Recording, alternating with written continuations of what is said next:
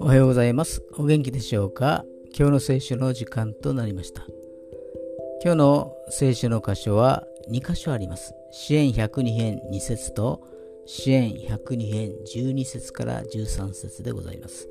まず支援102編の2節をお読みいたします。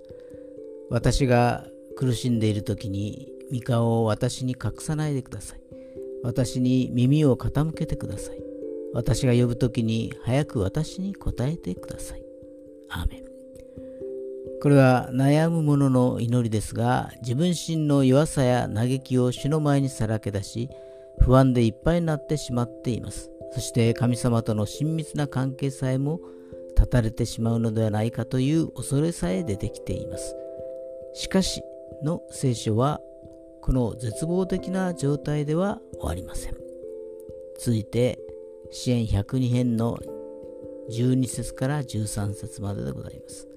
しかし主よあなたは常しえに御座につきあなたの皆は世々に及びます。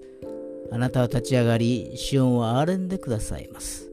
アーメン。ここに劇的な展開が起きました。今まで内向的に自分の姿だけ見て嘆き苦しんでいましたけれども、その目が自分から神様へと向けられたのです。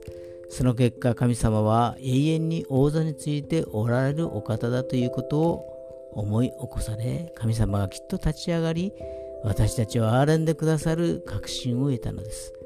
新しい希望を与えられたのです。今日も新しい希望を見いだす一日となりますように。それでは、今日が皆さんにとって良き一日となりますように。よしでした。